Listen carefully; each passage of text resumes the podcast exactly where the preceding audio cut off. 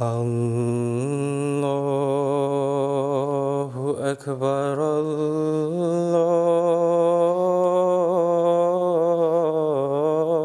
الله أكبر.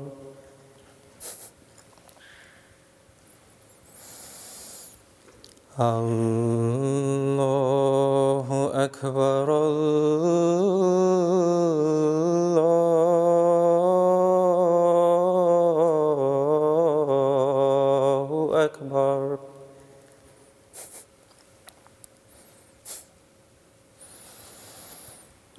أشهد أن لا إله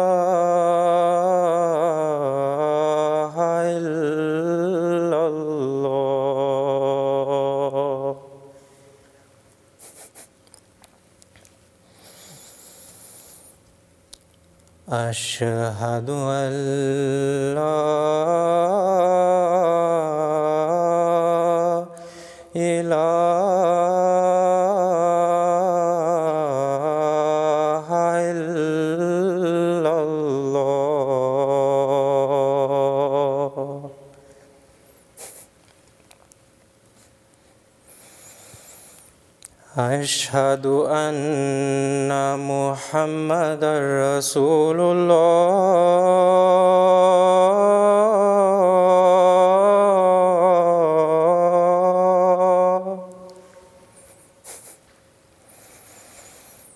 أشهد أن محمد رسول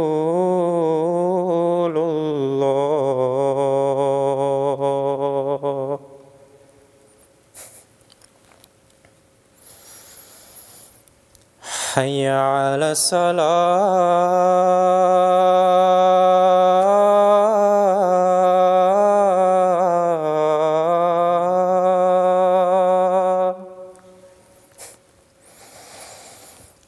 حي على الصلاة.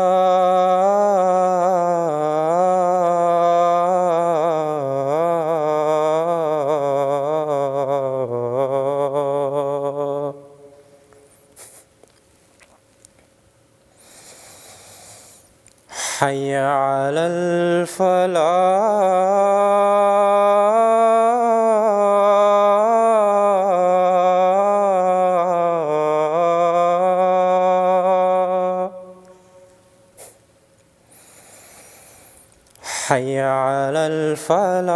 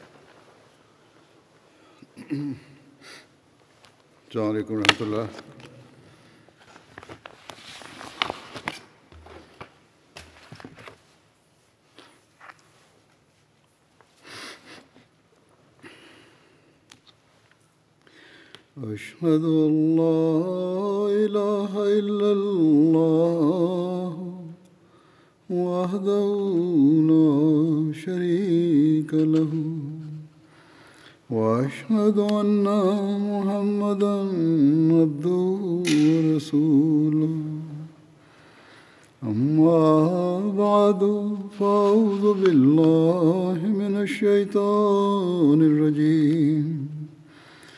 بسم الله الرحمن الرحيم. الحمد لله رب العالمين. الرحمن الرحيم.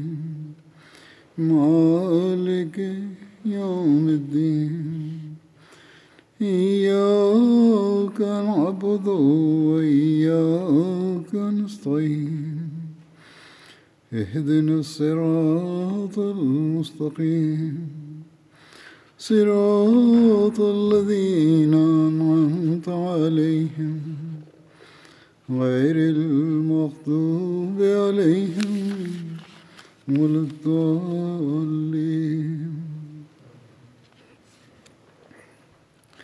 وعد الله الذين آمنوا وعد الله الذين آمنوا منكم وعملوا الصالحات ليستخلفنهم في الأرض كما استخلف الذين من قبلهم.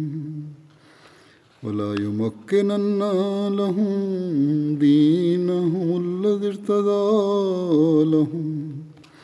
ولا يبدلنهم من بعد خوفهم امنا يعبدونني يعبدونني لا يشركون بي شيئا. ومن كفر بعد ذلك فأولئك هم الفاسقون.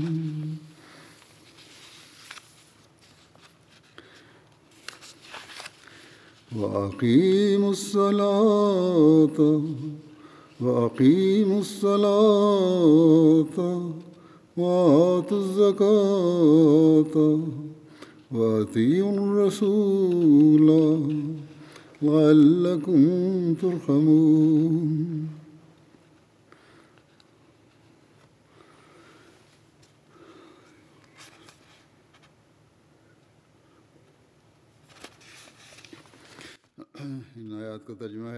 এই আয়াতগুলোর অনুবাদ হলো তোমাদের মাঝে যারা ইমান এনেছে এবং সৎকর্ম করেছে। আল্লাহ তাদের সাথে দৃঢ় অঙ্গীকার করেছেন যে তিনি তাদেরকে অবশ্যই পৃথিবীতে খলিফা নিযুক্ত করবেন। যেভাবে তাদের পূর্ববর্তীদের খলিফা করেছেন। তিনি তাদের জন্য তার পছন্দনীয় ধর্মকে দৃঢ়তা দান করবেন। আর তাদের ভয়ের অবস্থাকে নিরাপত্তায় বদলে দেবেন তারা আমার ইবাদত করবে আমার সাথে কাউকে শরীর করবে না। আর এরপরও যে অকৃতজ্ঞ হবে এরাই হলো অবাধ্য। আর নামাজ কায়েম করো জাকাত দাও। রসুলের আনুগত্য করো যেন তোমাদের প্রতি কৃপা করা যায়।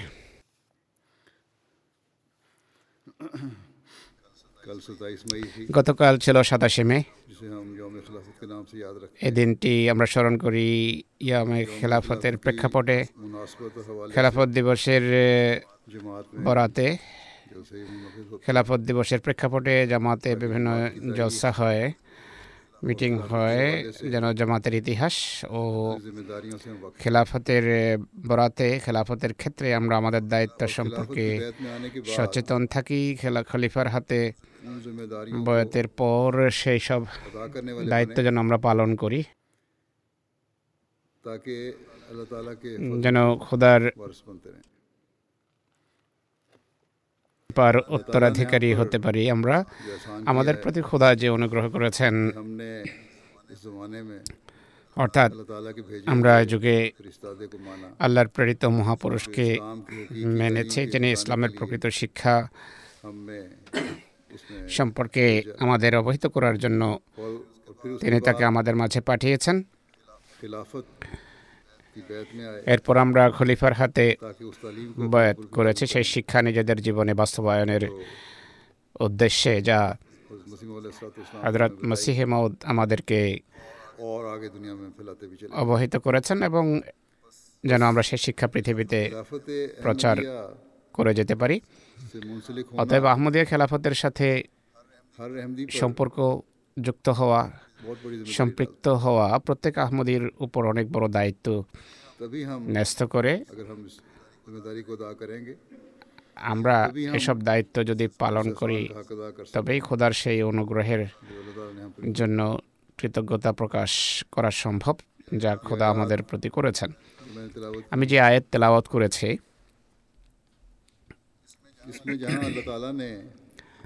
তাতে খোদা যেখানে দৃঢ়তা দান ভয়কে নিরাপত্তায় পরিবর্তনের প্রতিশ্রুতি দিয়েছেন সেখানে এই প্রতিশ্রুতি শর্ত সাপেক্ষ। তাহলে আমরা যেন ইমানে দৃঢ় হই আমরা অর্থাৎ আর আমরা যেন সৎকর্মশীল হই। ইবাদতের সত্যিকার অর্থে ইবাদতকারী হই আল্লাহর সাথে কাউকে যেন শরিক না করে। শেরিকের কোনো দিক যেন তোমাদের আমাদের মাঝে না থাকে। সব কিছু অর্জনের জন্য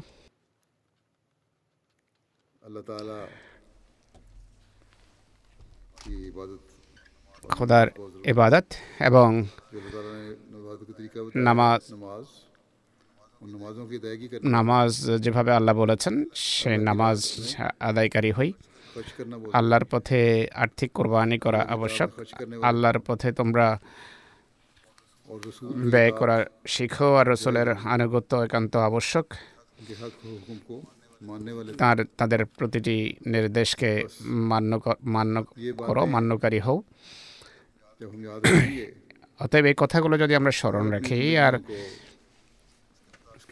নিজেদের জীবনকে সে অনুসারে পরিবর্তনের চেষ্টা করি। আমরা ধর্মকে জাগতিকতার উপর প্রাধান্য দেওয়ার যে অঙ্গীকার করেছি। সত্যিকার চেতনা এবং প্রেরণা নিয়ে যদি তা বাস্তবায়নের চেষ্টা করি কেবল তবেই খুদার সেসব নেমত থেকে আমরা অংশ পাব যা যার প্রতিশ্রুতি আল্লাহ তালা দিয়েছেন। খেলাফতের খেলাফত রূপী নেমত থেকে সত্যিকার অর্থে তখনই আমরা কল্যাণ মণ্ডিত হব। অতএব এ আয়াত মোমেনদের জন্য অনেক বড় একটি শুভ সংবাদ নিঃসন্দেহে। কিন্তু একই সাথে এটি ভাবারও বিষয় চিন্তারও বিষয় আমাদের জন্য। কেননা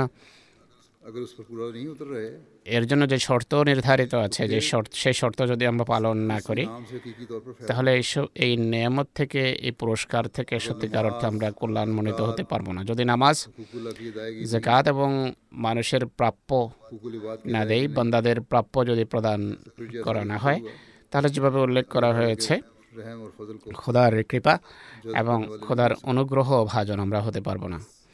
সুতরাং কেবল নিজেদের ইতিহাস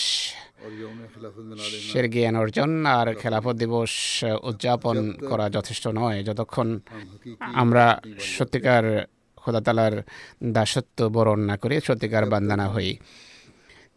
যতক্ষণ আমরা নিজেদের নামাজের রক্ষণাবেক্ষণ না করি।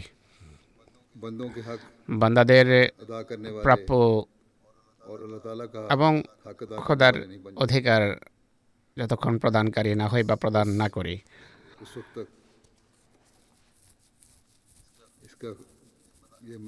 এগুলো যতক্ষণ অর্জিত না হবে ততক্ষণ খেলাফত দিবস উদযাপন কোনো কাজের নয়। কোনো কাজে আসবে না আমাদের জন্য তাই আমাদেরকে আমাদের আত্মজিজ্ঞাসা করতে হবে যে আমাদের ইমানি অবস্থা কেমন। বিশ্বাসের ক্ষেত্রে আমরা কোথায় অবস্থান করছি? আমাদের মাঝে কি খোদাভীতি আছে? খোদার ভয় আছে কি? আমরা কি তাকুয়ার সূক্ষ্ম পথে বিচরণ করি সূক্ষ্ম পথ চলি আমরা কি আল্লাহ তালাকে সব কিছুর উপর বেশি ভালোবাসি? আমরা কি খোদা ও তার রসুলের পূর্ণ আনুগত্য করি? একই সাথে আমাদের দৃষ্টি থাকা চাই আমাদের কাজের উপর। আমাদের প্রতিটি কর্ম কি ইসলামী শিক্ষাসম্মত আমাদের কর্ম লোক দেখানোর কাজ নয় তো আমাদের নামাজ লোক দেখানো নামাজ নয় তো আমাদের সম্পদ ব্যয় করা জাকাত দেয়া কোথায় লোক দেখানো? নয় তো আমাদের রোজা লোক দেখানোর উদ্দেশ্য হচ্ছে না তো? আমাদের হাজ কেবল হাজি আখ্যায়িত হওয়ার জন্য নয় তো? খোদা এবং তার রসলের পূর্ণ আনুগত্য তখন করা হবে। আন্তরিক প্রশান্তি এবং শান্তি তখন লাভ হবে যদি আমাদের প্রতিটি কাজ শতভাগ খোদার সন্তুষ্টির উদ্দেশ্যে হয়ে থাকে। আর কেবল তখনই খেলাফতের ছায়ায় সেই সমাজ প্রতিষ্ঠিত হবে যখন আমাদের প্রতিটি কাজ এবং প্রতিটি কর্ম আল্লাহ ও বন্দার প্রাপ্য প্রদানের বিষয়টি নিশ্চিত করে। তাই কেবল মৌখিক দাবি বা বলি সর্বস্ব বিষয় নয় বরং খোদারের নির্দেশ সদা সামনে রাখতে হবে যে সেই সমস্ত মোমেন এটি থেকে লাভবান হবে বা কল্যাণ মণ্ডিত হবে যাদের কর্ম হবে সৎ এবং নেক এবং পুণ্যকর্ম। হজরত মসিহ মদ আলাইসাল্লাম বলেন কোরআন শরীফে আল্লাহ তালা ইমানের সাথে সৎকর্ম এর শর্ত বেঁধে দিয়েছেন। সৎকর্ম সেটি বা সেটিকে সৎকর্ম বলা হয় যাতে বিন্দুমাত্র কোনো মিশ্রণ না থাকে স্মরণ রেখো মানুষের কর্মের পেছনে সবসময় চোর লেগে আছে। সে চোর? কি বা কে? তা হলো লোক দেখানো। অর্থাৎ মানুষ লোক দেখানোর জন্য একটা কাজ করে। অজুব বা আত্মশ্লাঘা। কোনো একটি নেক অজুব বা কোনো নেক কর্ম করে খুব বেশি উল্লসিত হয়। বিভিন্ন প্রকার অপকর্ম অনেক সময় মানুষ বোঝেও না যে সে অপকর্ম করছে আর এছাড়া আর অনেক পাপ তার হাতে সাধিত হয় এই সবের ফলে মানুষের নেক কর্ম বৃথা যায় সৎকর্ম সেটি যাতে কোনো প্রকার অন্যায় আত্মশ্লাঘা লোক দেখানো বা অহংকার থাকে না আর মানব অধিকার পদদলিত করার নাম গন্ধ থাকে না এটি হলো সৎকর্ম এটি নয় যে এসব অপকর্ম করবে না বরং বলা হচ্ছে অপকর্মের কোনো ধারণা যদি মাথায় না আসে তবে সৎকর্মশীল আখ্যায়িত হবে নতুবা নয় তিনি বলেন যেভাবে পরকালে মানুষ সৎকর্মের কল্যাণে রক্ষা পাবে একইভাবে এই পৃথিবীতেও সৎকর্মের ফলে মানুষ মানুষ রক্ষা পায়। তিনি আরও বলছেন, যদি ঘরে এক ব্যক্তিও সৎকর্মশীল হয়ে থাকে নেক কর্মশীল হয়ে থাকে, পুরো ঘর রক্ষা পায়। ভালোভাবে স্মরণ রেখো, যতক্ষণ তোমাদের কর্ম নেক না হবে, সৎ না হবে, শুধু ইমান আনা কোনো কাজের নয়। অতএব ইমানের পাশাপাশি বিশ্বাসের পাশাপাশি কর্ম নেক হওয়া চাই কাজ সৎ হতে হবে। তিনি আরও বলেছেন আমরা নিজেরা কোনো নেক কর্মকে নেক কর্ম মনে করলে সেটি নেক কর্ম হয়ে যাবে না।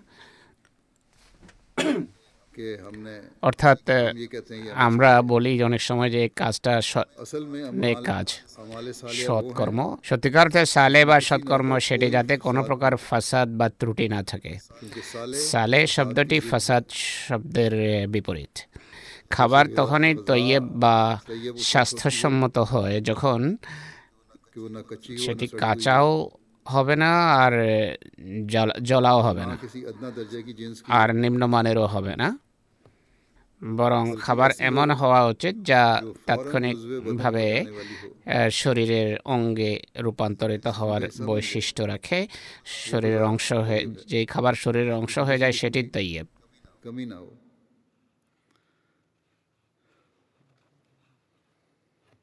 যাতে কোনো প্রকার ঘাটতি থাকে না। একইভাবে আমলে সালে বা সৎকর্ম বা নেক কর্ম সেটি যাতে কোনো প্রকার ত্রুটি বা ঘাটতি থাকবে না অর্থাৎ খোদার নির্দেশ সম্মত হবে। আল্লাহ যে নির্দেশ দিয়েছেন সেই নির্দেশ সের অধীনস্থ হতে হবে আর মোহাম্মদ রসুল্লাহর সন্ন্যত অনুসারে হতে হবে। অর্থাৎ তিনি সাসলাম যা করে দেখিয়েছেন সেই কর্মসম্মত হতে হবে। আর এতে কোনো প্রকার আলস্যেরও যেন দিক না থাকে কোনো উদাসীন্য না থাকে। সেই কাজের ক্ষেত্রে কোনো অহংকার আত্মশ্লাঘা বা লোক দেখানো ভাব না থাকে। নিজের বা নিজে সৎকর্ম মনে করলেই তার সৎকর্ম হয়ে যাবে না।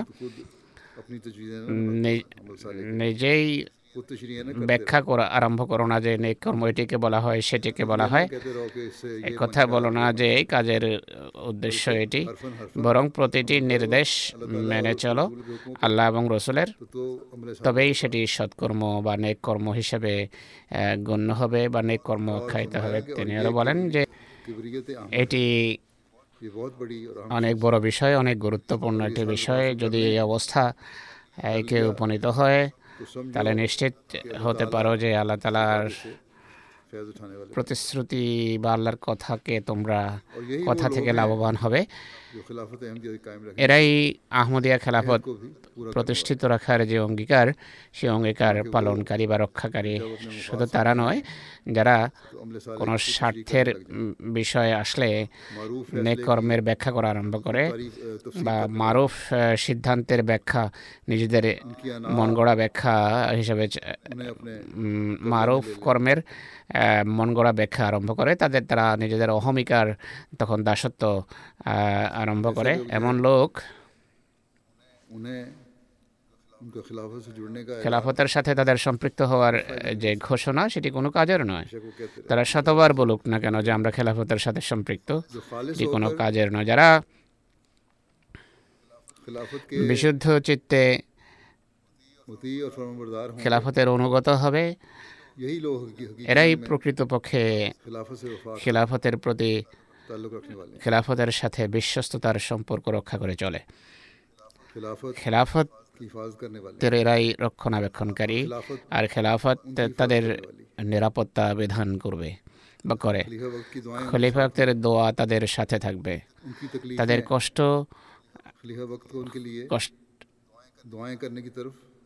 খলিফায় ওয়াক্তকে তাদের জন্য দোয়ার প্রতি অনুপ্রাণিত করবে। এরাই সৎকর্ম এরাই সেই সৎকর্মশীল যে যাদের খেলাফতের সাথে সম্পর্ক এবং খেলাফতের তাদের সাথে সম্পর্ক খোদার সন্তুষ্টির জন্য হয়ে থাকে। অতএব এইটি হলো সেই প্রকৃত খেলাফত যাতে জামাত এবং খলিফায় ওয়াক্তের এটি সে প্রকৃত খেলাফত যাতে জামাত ও খলিফায় ওয়াক্তের সম্পর্ক আল্লাহর সন্তুষ্টি অর্জনের জন্য। আর এটি সেই খেলাফত যা দৃঢ়তার এবং নিরাপত্তার নিশ্চয়তা দাতা এটি জামাত এবং খেলাফতের সম্পর্ক যা উভয়কে খোদার ফজল এবং কৃপা ভাজন করে।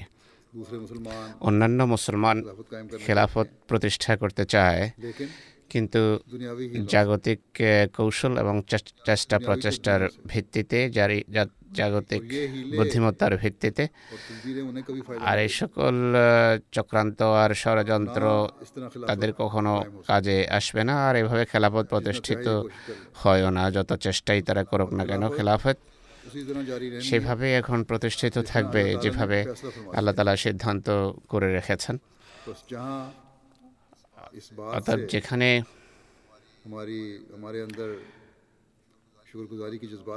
এ কারণে আমাদের মাঝে কৃতজ্ঞতার চেতনা এবং প্রেরণা সৃষ্টি হওয়া উচিত আর খোদার দরবারে আমাদের শেষদাবনত থাকা উচিত এই কারণে যে তিনি আমাদেরকে খেলাফতের নেমতে ধন্য করেছেন সেখানে খোদাফিতি হৃদয়ে লালন করে আমাদের কি করছি আমরা? তার উপর সবসময় বিশ্লেষণাত্মক দৃষ্টি রাখা উচিত যা আমাদের কাজ কি খোদার এবং রসুলের নির্দেশ অধীনস্থ নির্দেশ সম্মত আমরা যে খোদা এবং বান্দার অধিকার প্রদানের দাবি করি তা কি খোদা নির্ধারিত মানদণ্ড অনুসারে করছি?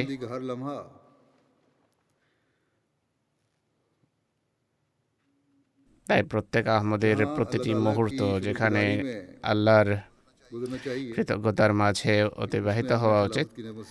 এই কারণে যে তিনি আমাদেরকে খেলাফতের নিয়মত ধন্য করেছেন সেখানে আত্মজিজ্ঞাসাও করা উচিত যে আমরা কি খোদার নির্দেশ মেনে চলছি।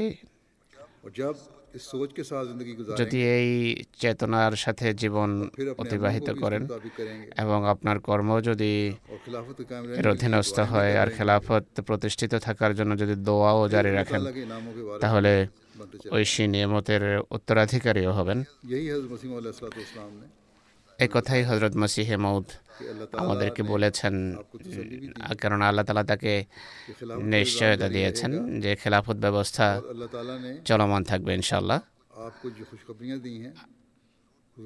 এবং খোদা তাকে যে সমস্ত শুভ সংবাদ দিয়েছেন তা অবশ্যই পূর্ণ হবে যদি আমরা শর্ত পূর্ণ করি। যদিও আলসিয়ত পুস্তিকায় তিনি খেলাফত ব্যবস্থা সম্পর্কে বিশদভাবে লিখেছেন। তিনি বলেন যে এটি খোদাতালার রীতি এবং খোদাতালার সন্ন্যত ভূপৃষ্ঠে মানব সৃষ্টির সূচনা লগ্ন থেকে তিনি সবসময় এই রীতি প্রকাশ করে এসেছেন যে তিনি তার নবী এবং রসুলদের সাহায্য করেন আর তাদেরকে জয়যুক্ত করেন। যেমনটি কিনা তিনি বলেন যে কাতাবল্লাহ আগলে বান্না আনাওয়া রসুলি। আল্লাহ লিখে রেখেছেন বা সিদ্ধান্ত করে রেখেছেন যে তিনি এবং তার রসুল অবশ্যই জয়যুক্ত হবেন। বিজয়ী হবেন। আর বিজয় বলতে যা বোঝায় তা হলো নবী এবং রসুলদের যেভাবে অভিপ্রায় হয়ে থাকে যে আল্লাহ তালার সত্যতার প্রমাণ ভূপৃষ্ঠে প্রতিষ্ঠিত কেউ যেন তার মোকাবেলা করতে না? পারে এভাবে আল্লাহ তালা শক্তিশালী প্রমাণদের মাধ্যমে তাদের সত্যতা প্রকাশ করেন। আর যেই সততা এবং সরলতা তারা পৃথিবীতে বিস্তৃত করতে চান তার বীজ তিনি তাদের হাতেই বপিত করেন কিন্তু তার পূর্ণতা তাদের হাতে দেন না বরং এমন সময় তাদের মৃত্যু দেন যা বাহ্যত এক ব্যর্থতার গ্লানি নিজের মাঝে রাখে। বিরোধীদের হাসি ঠাট্টা তিরস্কারের সুযোগ দেন। তারা হাসি তিরস্কার করার পর খোদাতালা তার পবিত্র কুদরত বা শক্তিমত্তার দ্বিতীয় রূপ প্রকাশ করেন আর এমন উপকরণ সৃষ্টি করেন যার মাধ্যমে সেই উদ্দেশ্যাবলী যা কিছুটা অসম্পূর্ণ থেকে গিয়েছিল তা পূর্ণতা লাভ করে। আমরা প্রত্যক্ষ করে যেখানে হজরত মাসিমা ইসলামের মৃত্যু সব আহমদিকে গভীরভাবে প্রকম্পিত করেছে। সেখানে ও আহমদেরও ঘৃণ্য উল্লাস প্রকাশ করেছে। তার মৃত্যুতে এমন অপলাপ করা হয়েছে যে তা শুনে মানুষ সত্যি লজ্জিত হয়। সেই অপলাপ করা হয়েছে এমন অপলাপ করা হয়েছে যে মানুষ আশ্চর্য হয় যে আল্লাহ রসুলের যারা নাম নিয়ে থাকে তারা কি এতটাও অধপতিত হতে পারে? এসব অপলাপের পুরো বিবরণ এখানে তুলে ধরার প্রয়োজন নেই কিন্তু তাদের অন্য কিছু ষড়যন্ত্র এবং অপপ্রয়াসের কথা তুলে ধরব যে তার মৃত্যুতে তারা কি করেছে? জামাতের শৃঙ্খলা হারিয়ে যাওয়ার আহমদীদের আহমদীয়ত ছেড়ে দেওয়ার বিষয়ে কীভাবে তারা মিথ্যা গুজব ছড়িয়েছে। তা দেখুন যেমন পীর জামাত আলী শাহ মুরিদরা বলেছে যে মির্জাইরা তৌবা করে এখন বয়াত করছে অর্থাৎ আহমদীয় ছেড়ে দিয়ে নাকি তারা মুসলিম আসলামের ইন্তেকালের পর তাদের দল দলভুক্ত হচ্ছে। খাজা হাসান নিজামি সাহেব আহমদীদের পরামর্শ দিচ্ছেন যে এখন আহমদীদের উচিত মির্জা সাহেবের মাদি এবং মসি হওয়ার দাবিকে পরিষ্কারভাবে অস্বীকার করা। নতুবা মির্জা সাহেবের মতো বুদ্ধিমান বিবেকবান এবং সুব্যবস্থাপক ব্যক্তির অবর্তমানে আহমদেরা বিরোধীদের হট্টগোলকে সহ্য করতে পারবে না এবং জামাতের ঐক্য এবং শৃঙ্খলা হারিয়ে যাবে। রাজনীতিবিদের ভাষায় যেন খুবই কোমল ভাষায় তিনি এই নসিহত করছেন। এরা বাজ্যত খুবই আন্তরিক মানুষ ছিলেন বড় সরল সেজে সহানুভূতিশীল সেজে। আহমদের পরামর্শ দিচ্ছেন যে মির্জা সাহেব তো এখন প্রয়াত। এখন তোমাদের দেখাশোনার কেউ নেই তাই আহমদীয় ছেড়ে দাও আর আসো। আমাদের দলে যোগ দাও। কিন্তু তারা জানতো না। তাদের দৃষ্টি সেসব সৃষ্টির মহিমা দেখার যোগ্যতা বা সামর্থ্য রাখত না যা আল্লাহ তালা হজরত মসিহেমদ আলাহ সালাতামকে প্রদান করেছেন।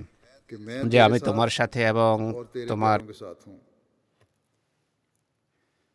প্রিয়দের সাথে আছি এলহামে খোদা তাকে প্রতিশ্রুতি দিয়েছেন।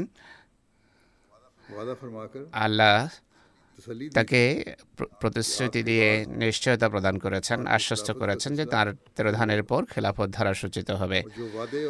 আর যেসব প্রতিশ্রুতি এবং ভবিষ্যৎবাণী রয়েছে তা অবশ্যই পূর্ণতা লাভ করবে। তিনি স্পষ্ট করেছেন যে নবীদের জামাত দ্বিতীয় কুদরত অর্থাৎ খেলাফত কেউ দেখে নবীর উদাহরণ দিয়ে আল্লাহ তালা তাদেরকে উত্তর দিয়েছেন। অর্থাৎ দরুর প্রকৃতির আহমদীদের উত্তর দিয়েছেন যারা অনেক সময় এটি বলতে দ্বিধা করে যে মৌসুম ইসলাম নবী ছিলেন এরও উত্তর এসেছে তিনি নিজে তিনি স্পষ্ট করেছেন। যে আমার জামাত নবীর জামাত। তিনি বলেন নবীদের জামাত আল্লাহ তালার শক্তির দ্বিতীয় বিকাশ অর্থাৎ দ্বিতীয় কুদরত দেখে তোমরাও তা প্রত্যক্ষ করবে যদি ইমানের উপর প্রতিষ্ঠিত থাকো আর নেক কর্ম বা সৎকর্মশীল হও।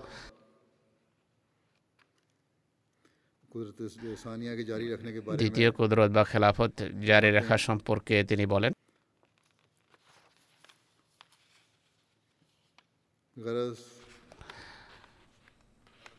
বস্তুত আল্লাহ তালা দু ধরনের শক্তি প্রকাশ করে থাকেন। প্রধানত স্বয়ং নবীদের মাধ্যমে স্বীয় শক্তিমতার বহির্প্রকাশ ঘটান। দ্বিতীয়ত নবীর ইন্তেকালের পর যখন সমস্যা মাথা চারা দেয় শত্রু শক্তিশালী হয়ে মাথা চারা দেয় আর মনে করে যে এখন শৃঙ্খলা হারিয়ে যাবে আর দৃঢ় বিশ্বাস হয় তাদের যে জামাত এখন নিশ্চিন্ন হয়ে যাবে। জামাতের সদস্যরাও দ্বিধাদ্বন্দ্বে লিপ্ত হয় তাদের কোমর ভেঙে ভেঙে যায়। অনেক দুর্ভাগা মোরতাদের পন্থা অবলম্বন করে পূর্বের অবস্থায় ফিরে যায়। তখন খোদাতলা দ্বিতীয়বার তার অসাধারণ শক্তিমত্তার বিকাশ ঘটিয়ে থাকেন আর পতনশীল জামাতকে রক্ষা করেন। অতএব যারা শেষ পর্যন্ত ধৈর্য ধরে খোদার এ নিদর্শনকে দেখে, যেভাবে হজরত আবকর সিদ্দিকের সময় ঘটেছে, যখন কিনা মহানবীর মৃত্যুকে অকাল মৃত্যু মনে করা হয়েছে। অনেক নির্বোধ মরুবাসী মোরতাদ হয়ে গেছে। সাহাবিরাও বেদনার আতিশয্যে উম্মাদ প্রায় হয়ে যান। তখন খোদাতালা হজরত অবকাশ সিদ্দিককে দাঁড় করিয়ে পুনরায় তার পবিত্র শক্তিমত্তার নিদর্শন প্রদর্শন করেন এবং ইসলামকে নিশ্চিন্ন হরা থেকে রক্ষা করেন। এবং স্বীয় প্রতিশ্রুতি ওলাই মাক্কিন আহম লাহম দেন আহমুল্লাহ জিরতাদা আলহম খৌফিহিম আমনা প্রতিশ্রুতি রক্ষা করেন। অর্থাৎ ভয়ের পর আমরা তাদেরকে আবার দৃঢ়তা দান করব। তিনি আরও বলেন, হে আমার প্রিয়গণ, আদি থেকে যেখানে আল্লাহ তালার রীতি হলো, তিনি দুটো কুদরত প্রদর্শন করেন, বিরোধীদের দুটো মিথ্যা উল্লাসকে পদদলিত করার উদ্দেশ্যে। তাই খোদা এখন তার আদি রীতি পরিত্যাগ করবেন, এটি সম্ভব নয়। তাই আমি আমার সে কথা যা তোমাদের কাছে বর্ণনা করেছি, তাতে দুঃখ ভারাক্রান্ত হয় না, তোমাদের হৃদয়ে যেন বিচলিত না হয়, কেননা তোমাদের জন্য দ্বিতীয় কুদরত দেখাও আবশ্যক, আর তার আগমন তখন তোমাদের জন্য কল্যাণ কর কেননা তা চিরস্থায়ী, যার ধারা কেয়ামত পর্যন্ত বিচ্ছিন্ন হবে না। আর সেই দ্বিতীয় কুদরত বা খোদার শক্তির দ্বিতীয় বিকাশ ঘটতে পারে না যতক্ষণ আমি না বিদায় নেব। কিন্তু আমি যখন বিদায় নেব, তখন খোদা সেই দ্বিতীয় কুদরত তোমাদের জন্য প্রেরণ করবেন, যা তোমাদের চিরসাথী হবে। যেমনটি কিনা বারাহিনে আহমদিয়ায় খোদার প্রতিশ্রুতি রয়েছে, আর সেই প্রতিশ্রুতি আমার নিজের সম্পর্কিত নয়, বরং তোমাদের সম্পর্কে। যেমনটি কিনা আল্লাহ তালা বলেন যে আমি তোমার অনুসারী এই জামাতকে কেয়ামত পর্যন্ত অন্যদের উপর জয় যুক্ত রাখব। সুতরাং সেই দিন আসা আবশ্যক, যেদিন আমি তোমাদের ছেড়ে যাব, যেন এরপর সেই দিন আসতে পারে যা চিরস্থায়ী প্রতিশ্রুতি পূর্ণতার দেন। আমাদের খোদা প্রতিশ্রুতিতে সত্য এবং তিনি বিশ্বস্ত আর সত্যবাদী খোদা। তিনি তোমাদের সে সব কিছু দেখাবেন যার প্রতিশ্রুতি তিনি দিয়েছেন।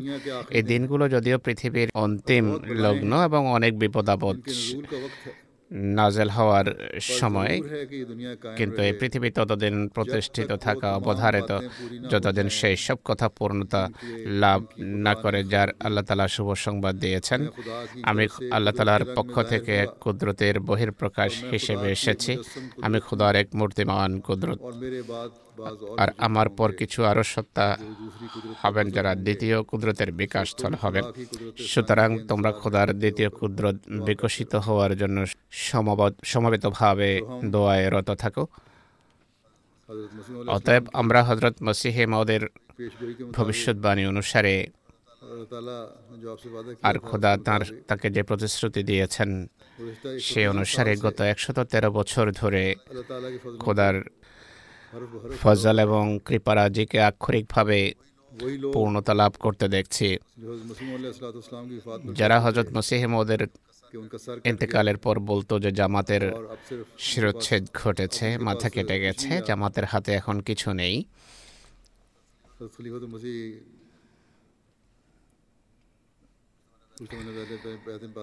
কিছু কথা তো আমি পূর্বেই বর্ণনা করেছি, যে অনেকেই বলেছে, আহমদেও ছেড়ে দাও, তোমাদের দেখাশোনার কেউ নেই।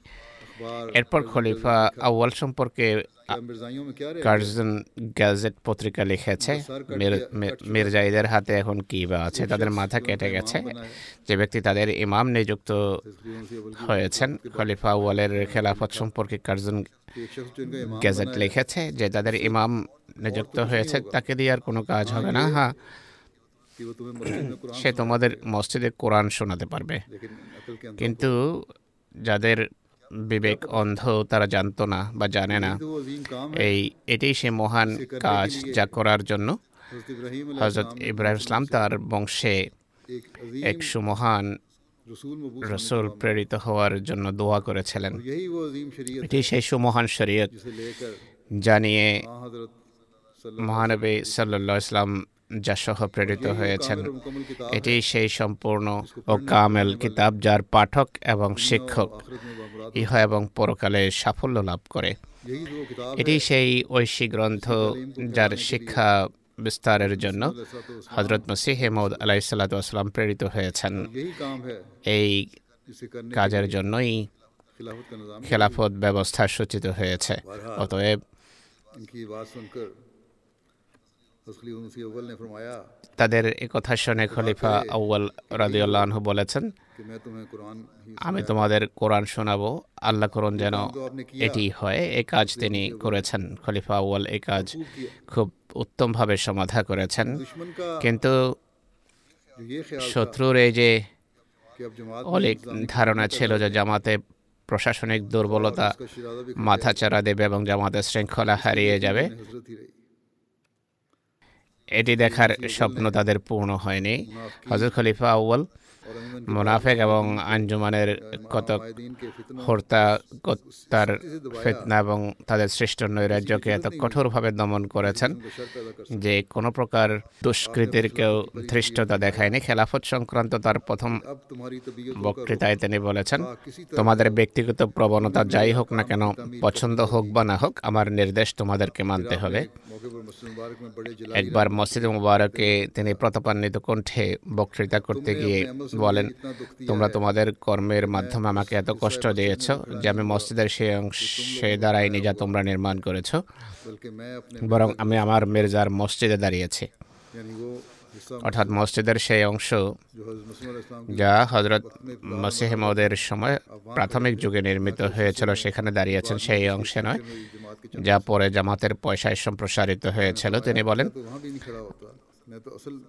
আবে মসজিদের মূল অংশে দাঁড়িয়েছে, যা হজরত মসিহ মদের যুগে নির্মিত হয়েছে বা তার যুগের প্রথম অংশে নির্মিত হয়েছে, পরের সম্প্রসারণ নয়। তিনি বলেন যে, আমার সিদ্ধান্ত হলো জামাত এবং আঞ্জুমান। উভয়ের জন্য আবশ্যক হলো খলিফার এতাত করা। খলিফা তাদের উভয়ের জন্য খলিফা অনুসরণীয়, আর তারা উভয় অনুসরণকারী আঞ্জুমান হলো। উপদেষ্টা মাত্র উপদেষ্টার কাছ থেকে গুরুত্বপূর্ণ বিষয়ে পরামর্শ করা হয় উপদেষ্টার সাথে। একইভাবে তিনি বলেন যে, এই ব্যক্তি এই কথা লিখেছে যে, খলিফার কাজ হলো বয়াত নেয়া। প্রকৃত সিদ্ধান্তকারী হলো আঞ্জুমান, তার তওবা করা উচিত। আল্লাহ তালা আমাকে সংবাদ দিয়েছেন যে, যদি এই জামাতের কেউ তোমাকে ছেড়ে দেয়, মোরতাদ হয়ে যায়, তাহলে তার জায়গায় আমি তোমাকে একটি জামাত দান করব। তিনি বলেন যে বলা হয় যে খলিফার কাজ হলো শুধু নামাজ পড়ানো বা বিয়ে পড়িয়ে দেয়া বা বায়াত নেয়া। এ কাজ এক মোল্লাও করতে পারে। এর জন্য খলিফার কি প্রয়োজন? তিনি বলেন, এর জন্য কোনো খলিফার প্রয়োজন নেই। আর আমি এমন বয়াতে থুতুও ফেলি না। বয়াত বলা হয় পূর্ণ আনুগত্যকে। আর যাতে খলিফার কোনো একটি নির্দেশকেও লঙ্ঘন করা হয় না। অতএব এই বক্তৃতা যেখানে মোনাফেকদের ষড়যন্ত্রকে নস্বাত করেছে, সেখানে বিরোধীদের মুখ বন্ধ করে দিয়েছে। যে ব্যক্তিকে বয়োবৃদ্ধ এবং দুর্বল মনে করা হতো, তিনি যখন ঐশীর সমর্থনে কথা বললেন, এমনভাবে বললেন যে বাকি সব কিছু ফেনার মতো উবে গেছে। যারা অহংকার করছিল অধ্যত্ব প্রদর্শন করছিল তারা আত্মগোপন করতে থাকে। জামাত একটা নতুন প্রত্যয় নিয়ে বয়াতের অঙ্গীকার করে। এরপর জগৎ দেখেছে যে কীভাবে জামাত উন্নতির রাজপথে এগিয়ে যায়। এরপর উনিশশো চোদ্দ সনে খলিফা আউয়ালের যখন তিরোধান ঘটে, জামাত পুনরায় দোদুল্যমান হয়ে যায়। ভূমিকম্প দেখা দেয়। আঞ্জমানের হর্তাকর্তা যারা আঞ্জমানকেই মাসিহ মহদের প্রকৃত স্থলাভিষিক্ত বানানোর জন্য বদ্ধপরিকর ছিল। আর খলিফা আউয়ালের কারণে যারা এতদিন চুপ ছিল, তারা আবার মাথা চারা দিতে থাকে। একইভাবে মুনাফিকরাও মাথা চারা দেয়া আরম্ভ করে। কিন্তু ঐশী সাহায্য পুনরায় মসিমদকে প্রদত্ত প্রতিশ্রুতি অনুসারে খেলাফতকে দৃঢ়তা দান করে। আঞ্জমানের কর্তাদের আশঙ্কা ছিল যে জামাত কোথাও মির্জা বশির আহমদ মাহমুদ আহমদকে দ্বিতীয় খলিফা না বানিয়ে নেয়। তাই তারা সকল চেষ্টা করেছে তিনি যেন খলিফা হতে না পারেন। কোনোভাবে স্বল্পকালের জন্য হলে বিষয়টা যেন চলে যায়। হজরত মির্জা বশিরুদ্দিন মাহমুদ আহমদ সাহেব পরিষ্কারভাবে জানিয়ে দেন যে খলিফা অবশ্যই থাকতে হবে। কিন্তু একই সাথে আমি এটি স্পষ্ট করতে চাই যে আমার খলিফা হওয়ার কোনো অভিলাষ নেই। আমি এমন কোনো স্বপ্ন লালন করি না। তোমরা যাকে চাও খলিফা বানিয়ে নাও। আমি এবং আমার পুরো পরিবার পুরো বংশ আন্তরিকভাবে তার হাতে বয়াত করব। কিন্তু এরা যারা নিজেদেরকে খুবই বুদ্ধিমান ভাবত আর আশঙ্কা ছিল যে সিদ্ধান্ত হাজর মির্জা বশিরুদ্দিন মাহমুদ সাহেবের অনুকূলেই হবে। আর যারা ছিল শুধু ক্ষমতার লোভী তারা হাজরত মির্জা বশির উদ্দিন খলিফাদুল মসিদ সানি রাজিয়াল আনহুর এ কথা মানেনি। তিনি যে বলেছেন যে আমি যে কারও বয়াত করার জন্য প্রস্তুত আছি, কাউকে নিযুক্ত করে নাও। খলিফা অবশ্যই থাকতে হবে। তারা এই কথা মানেনি। যাই হোক হজরত মসিহ ইসলামের ওসিয়ত অনুসারে মোমেনদের জামাত মসজিদ নূরে সমবেত হয়। প্রায় দু হাজার বা ততোধিক মানুষ সম্মিলিতভাবে হজরত মির্জা বশির উদ্দিন মাহমুদ আহমদ সাহেবকে খলিফা নিযুক্ত করেন। মানুষ একে অন্যের মাথা টপকে গিয়ে বয়াতের জন্য এগিয়ে যাচ্ছিলেন। চাক্ষুষ সাক্ষী লিখেছেন যে এমন মনে হচ্ছিল যেন ফেরেস্তা মানুষকে ধরে খোদার মনোনীত এই খলিফার হাতে বয়তের জন্য নিয়ে আসছে। অবশেষে সব কিছু দেখে আঞ্জুমানের কর্তারা তাদের অর্থাৎ তাদের গোটিকতক নেতৃস্থানীয়রা আঞ্জুমানের পুরো ভাণ্ডার ধনভাণ্ডার নিয়ে সেখান থেকে চলে যায় কিন্তু সারা পৃথিবী দেখেছে। আহমদিয়া খেলাফতের মাধ্যমে কীভাবে জামাতকে খোদাতালা সুদৃঢ় করেছেন দৃঢ়তা দিয়েছেন। হজরত মুসলেহ মাউদ খলিফাতুল মসিদ সানি বা দ্বিতীয় খলিফা রাদিউল্লাহ আনহর বায়ান্ন বছরের খেলাফতকালে কথার সরব সাক্ষী যে সে যুবক যার হাতে আল্লাহ তালা খেলাফতের বাগডোর তুলে দিয়েছিলেন। কত দ্রুততার সাথে জামাতকে নিয়ে উন্নতির প্রতিটি মাইল ফলক অতিক্রম করেছেন। যারা আঞ্জুমানের ভাণ্ডার খালি রেখে গিয়েছিল এবং দাবি করত যে কাদিয়ানে এখন খ্রিস্টানদের রাজত্ব হবে। আজকে তাদের প্রজন্ম এবং বংশ দেখছে যে আহমদিয়া খেলাফতের সাথে যে ঐশী সমর্থন রয়েছে তা এটি দেখাচ্ছে যে খ্রিস্টানরা মোহাম্মদী মসির পতাকা তলে এখন সমবেত হচ্ছে। আমরা এটাই দেখছি।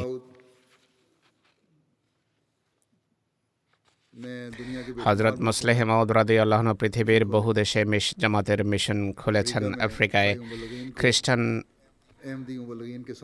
মুবাল্লেগরা, আহমদী মুবাল্লেগদের সামনে দাঁড়ানোর ধৃষ্টতা দেখাত না। অবশেষে তাদেরকে স্বীকার করতে হয়েছে যে খ্রিস্ট ধর্মের বিস্তারের পথে আফ্রিকায় আহমদিয়ত অনেক বড় একটি বাধা। আর তাদের বিভিন্ন রিপোর্টের উল্লেখ রয়েছে।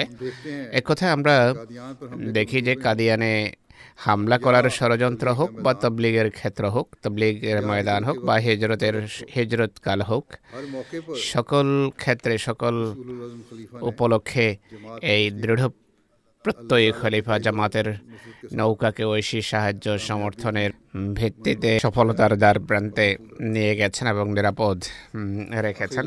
অবশেষে ঐশীর সিদ্ধান্ত এবং ঐশী তকদির অনুসারে উনিশশো পঁয়ষট্টি সালের নভেম্বরে যখন তিনি ইন্তেকাল করেন, আল্লাহ তালা নিজের প্রতিশ্রুতি অনুসারে ক্ষুদার শক্তিমত্তার দ্বিতীয় বিকাশ বা কুদরতের সানিয়ার তৃতীয় বিকাশ স্থলকে সামনে আনেন। খোদা পুনরায় ভয় ভীতিকে নিরাপত্তায় পরিবর্তন করে হজরত মির্জা নাসির আহমদ খলিফাদুল মসি সালেসের হাতে জামাতকে সমবেত করেন। আর জামাতের উন্নতি এবং অগ্রগতি অব্যাহত থাকে আফ্রিকায় স্কুল, হাসপাতাল। খোলার একটা নতুন যুগের সূচনা হয় আফ্রিকায় আহমদীয়তের পরিচিতির একটা নতুন যুগের উন্মেষ ঘটে সারা পৃথিবীতে জামাত পরিচিতি লাভ করতে থাকে খলিফা সালেসের বা তৃতীয় খলিফার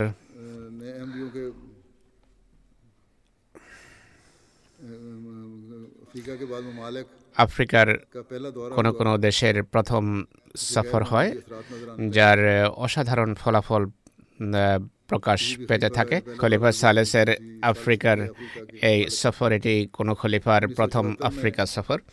উনিশশো চুহাত্তরে সমসাময়িক সরকার আহমদীদের বিরুদ্ধে এক কঠিন অভিযান হাতে নিয়ে আহমদীদের বিরুদ্ধে অমুসলিম হওয়া সংক্রান্ত আইন পাশ করে কিন্তু খেলাফতের বর্মের ছত্র ছায়ায় এই ভয়াবহ হামলার মুখে জামাত সফল হয়ে বেরিয়ে আসে সফলভাবে বেরিয়ে আসে।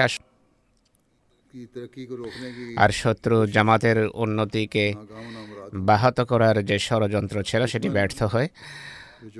শত্রু জামাতের হাতে ভিক্ষার ঝুলি ধরিয়ে দেওয়ার বড় বড় বলে আওরাত তাদের সেই স্বপ্ন ধুলিস্বাদ হয় আর খোদাতালা আর্থিক সচ্ছলতার নতুন নতুন পথ উন্মোচিত করেন জামাতের সদস্যদের যেখানে অর্থনৈতিকভাবে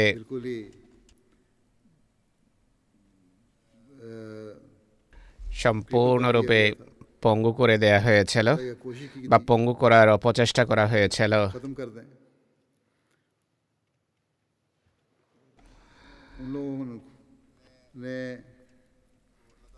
তাদেরকে আল্লাহ তালা আর্থিক সচ্ছলতা দান করেছেন বাইরে বেরিয়ে আসার পথ উন্মোচন করেছেন। যারা জার্মানি এবং অতএব জার্মানি এবং অন্যান্য স্থানে যারা চুহত্তরের পর বেরিয়ে এসেছেন যারা আর্থিক সচ্ছলতা লাভ করেছেন এসব কথা তাদের পরবর্তী প্রজন্মকে অবহিত করা উচিত যে শত্রু কীভাবে অপচেষ্টা করেছিল, কীভাবে খেলাফতের ছত্র ছায় আল্লাহ তালা তাদের জন্য নতুন পথ উন্মোচিত করেছেন আর সহস্র সহস্র গুণ বেশি আল্লাহ তালা আর্থিক সচ্ছলতা তাদেরকে দান করেছেন। এরপর উনিশশো বিরাশির জুন মাসে খলিফাতুল মসজিদ সালেস বা তৃতীয় খলিফা আমাদের কাছ থেকে বিদায় নেন। তখন খোদা পুনরায় এশীয় প্রতিশ্রুতি অনুসারে হজরত মির্জা তাহির আহমদ, খলিফাতুল মসির আবের মাধ্যমে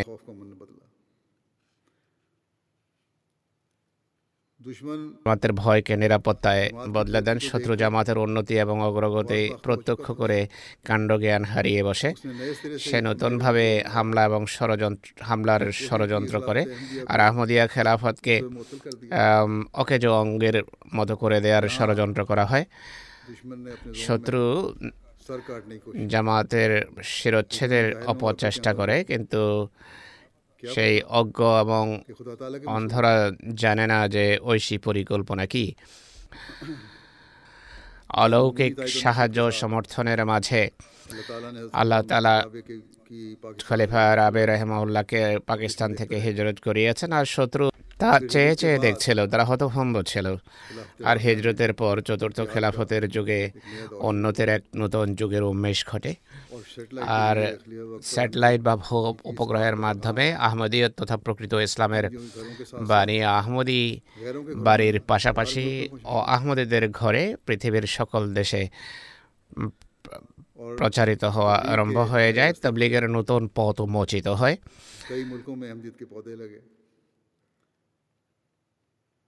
পৃথিবীর অনেক দেশে আহমদীয়তের বিস্তার ঘটে। আহমদীয় তথা প্রকৃত ইসলামের শিক্ষা প্রচারিত হতে থাকে, কোরআন প্রচার এবং কোরআনের অনুবাদ নিত্য নতুন ভাষায় হতে থাকে। ঐশী পরিকল্পনা অনুসারে বা ঐশী ইচ্ছা অনুসারে দুই হাজার তিন সনের এপ্রিল মাসে খলিফা সালেসের ইন্তেকাল হয়। এটি জামাতের জন্য অনেক বড় এক ধাক্কা ছিল। আর শত্রু ধরে নিয়েছিল যে তাদের জন্য আহমদীয়তকে নিশ্চিন্ন এবং নির্মূল করার সেটি এক সেটি ছিল এক সুবর্ণ সুযোগ। কিন্তু আল্লাহ তালা হজরত মসিহমদকে যে প্রতিশ্রুতি দিয়েছেন তিনি পুনরায় জামাতকে সাপোর্ট দেন সমর্থন করেন। আর এমনভাবে করেন যে বিরোধী মৌলবী বলে উঠেছে যে যদিও আমরা তোমাদেরকে সত্য মনে করি না কিন্তু খোদার কার্যত সাক্ষ্য এবং ব্যবহারিক সাক্ষ্য তোমাদের সাথে রয়েছে এটি আমরা দেখছি। কিন্তু তা সত্ত্বেও এই কথা স্বীকার করা সত্ত্বেও যে আল্লাহর প্র্যাকটিক্যাল সাক্ষ্য আমাদের সাথে, এই সত্যকে গ্রহণ করার জন্য প্রস্তুত নয়। আল্লাহ তালা মোমেনদের দোয়া শুনেছেন, গ্রহণ করেছেন। ভয়কে আল্লাহ তালা নিরাপত্তায় বদলে দিয়েছেন আর ইসলামের ইতিহাসে হজরত মসিহে মোদের মাধ্যমে পঞ্চম খেলাফতের যুগের সূচনা হয়। ইসলামের প্রাথমিক যুগে খেলাফতে রাশেদা সীমাবদ্ধ ছিল চার খলিফা পর্যন্ত। আর তা অবশ্য তা ঘটেছে মহানবী ইসলামের ভবিষ্যৎবাণী অনুসারে। এখন যে পঞ্চম খেলাফতের যুগের সূচনা হয়েছে হজরত মসিহমদের মাধ্যমে এটিও মহানবী সাল্লাহ আলাইসাল্লামের ভবিষ্যৎবাণী অনুসারেই ঘটছে। হজরত মসিহমদ আলাহ ইসলামের আবির্ভাবের পর যেভাবে ইসলামের ইতিহাসে অনেক নতুন অধ্যায়ের সংযোজন ঘটেছে। পঞ্চম খেলাফত সেই অধ্যায় এগুলোর একটি শত্রু মনে করত। এখন জামাতের নেতৃত্ব তো তো দৃঢ় হাতে নেই, কিন্তু এরা জানতো না, এরা জানে না যে সত্যিকার অর্থে আল্লাহর হাতেই কাজ করছে। আর এটি যার সমর্থন এবং যার সাথে থাকে, তাকে আল্লাহ আল্লাহর হাত দৃঢ়তা দান করে। আজকের শত্রুর দৃষ্টি আক্ষেপের সাথে জামাতের উন্নতি লক্ষ্য করছে। জামাত পৃথিবীতে যেভাবে পরিচিতি লাভ করেছে আর সারা পৃথিবীতে যেভাবে জামাতের বিকাশ এবং প্রকাশ ঘটেছে, সকল শ্রেণির এবং সকল স্তরের মানুষের মাঝে এটি এটি অসাধারণ। আমি খুবই দুর্বল একজন মানুষ। আমার ব্যক্তিগত কোনো যোগ্যতার কারণে এই উন্নতি হচ্ছে না পৃথিবীর বড় বড় দেশের নেতৃস্থানীয় লোকদের সামনে তাদের ভাষায় জামাতে আহমদিয়ার পরিচিতি যে হচ্ছে এটি ঐশী কৃপা এবং মসিমদকে প্রদত্ত আল্লাহর প্রতিশ্রুতি অনুসারে ঘটছে মহানবী ইসলামের ভবিষ্যৎবাণী অনুসারে হচ্ছে, প্রতিদিন প্রতিনিয়ত ঐশী কৃপার দৃশ্য, দৃষ্টান্ত আমরা দেখতে পাচ্ছি কোরআন প্রচার এবং মসিম ইসলামের বই পুস্তকের অনুবাদের কাজ বিভিন্ন ভাষায় অনেক বেড়ে গেছে। এমটি এর মাধ্যমে সারা পৃথিবীতে বিভিন্ন ভাষায় ইসলামের প্রকৃত বাণী, প্রচার ও প্রসার লাভ করছে। প্রথমে এক ভাষায় ছিল একটি চ্যানেল ছিল, এখন এমটি এর আটটি বিভিন্ন চ্যানেল সারা পৃথিবীতে কাজ করছে পৃথিবীর বিভিন্ন দেশে এমটিএর স্টুডিও নির্মিত হয়েছে যেখানে প্রোগ্রাম যেখান থেকে প্রোগ্রাম প্রচারিত হচ্ছে এখন এক জায়গায় নয় বরং অনেক স্থানে স্টুডিও নির্মিত হয়েছে আফ্রিকা উত্তর উত্তর আমেরিকা এবং ইউরোপেও স্টুডিও নির্মিত হচ্ছে। আমাদের হাতে যে রিসোর্সেস রয়েছে তার দ্বারা এটি কোনোভাবে সম্ভবই নয়। সোশ্যাল মিডিয়ার মাধ্যমে ইসলামের সত্যিকার বাণী প্রচারিত হচ্ছে। পাকিস্তান সরকার বিভিন্নভাবে বিধিনিষেধ আরোপ করে রেখেছে। কিন্তু পৃথিবীর অন্যান্য দেশে পূর্বের চেয়ে আল্লাহ তালা আমাদের জন্য পথকে অনেক বেশি সুগম করেছেন। এরপর খেলাফতের সাথে সুসম্পর্ক স্থাপনের জন্য আল্লাহ তালা একটা নতুন পথও আমাদের বুঝিয়েছেন। কোভিড মহামারীর কারণে এটি সামনে এসেছে।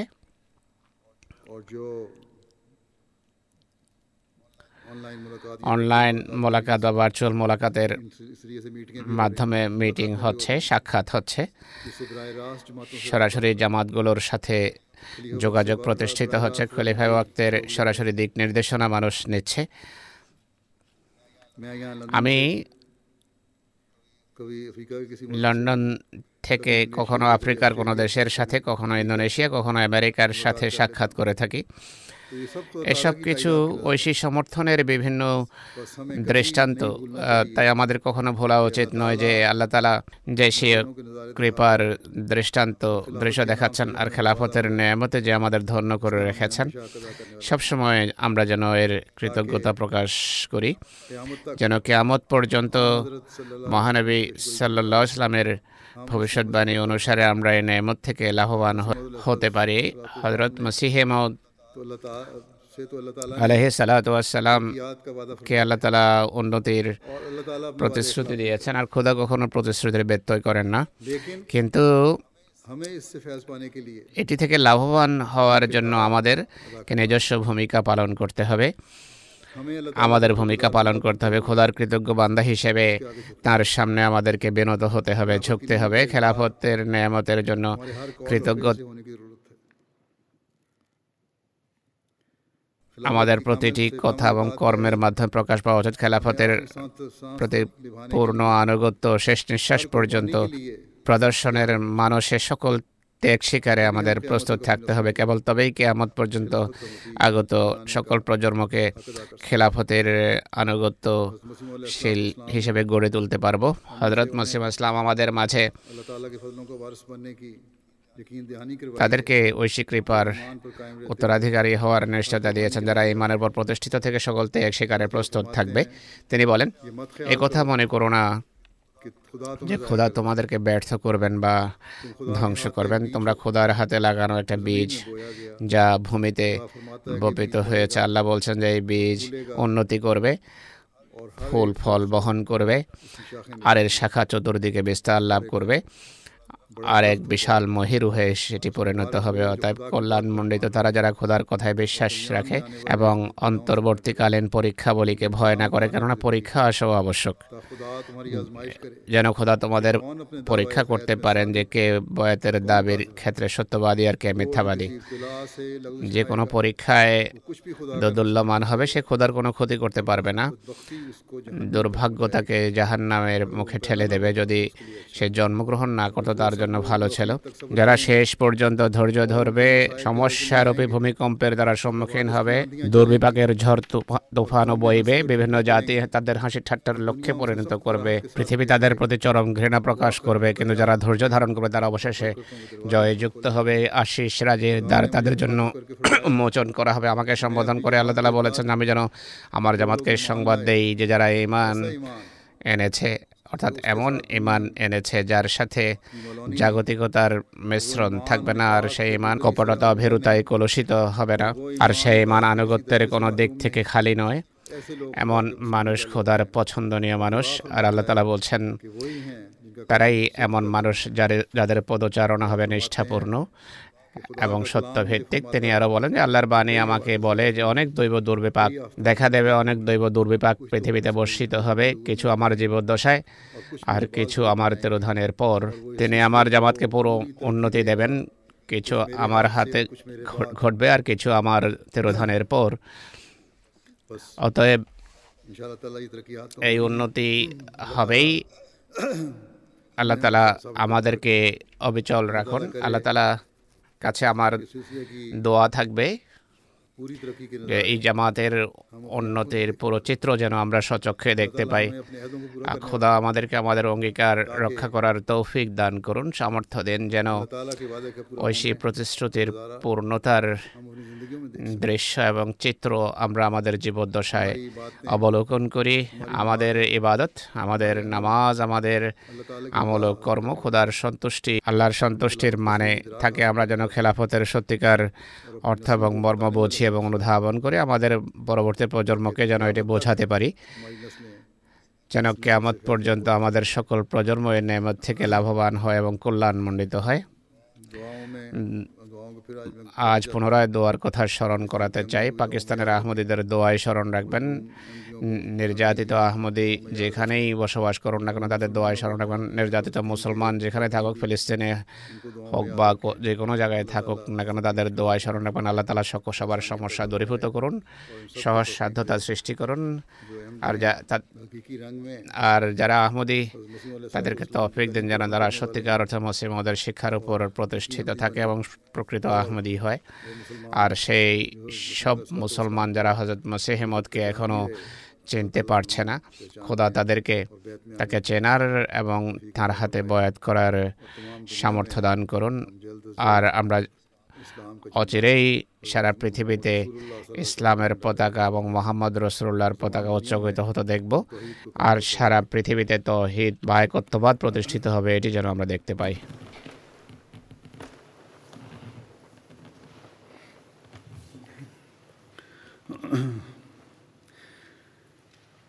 الحمد لله الحمد لله نحمده ونستعينه ونستغفره ونؤمن به ونتوكل عليه ونعوذ بالله من شرور أنفسنا ومن سيئات أعمالنا.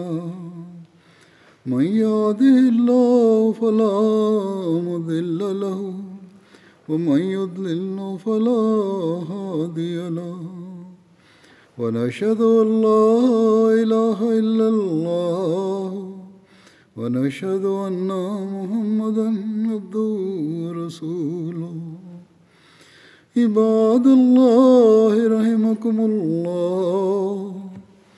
إن الله يأمر بالعدل واللسان وإيتاء ذي القربى وينهى عن الفحشاء والمنكر والبغي يعظكم لعلكم تذكرون اذكروا الله يذكركم وادعوه يستجب لكم ولذكر الله أكبر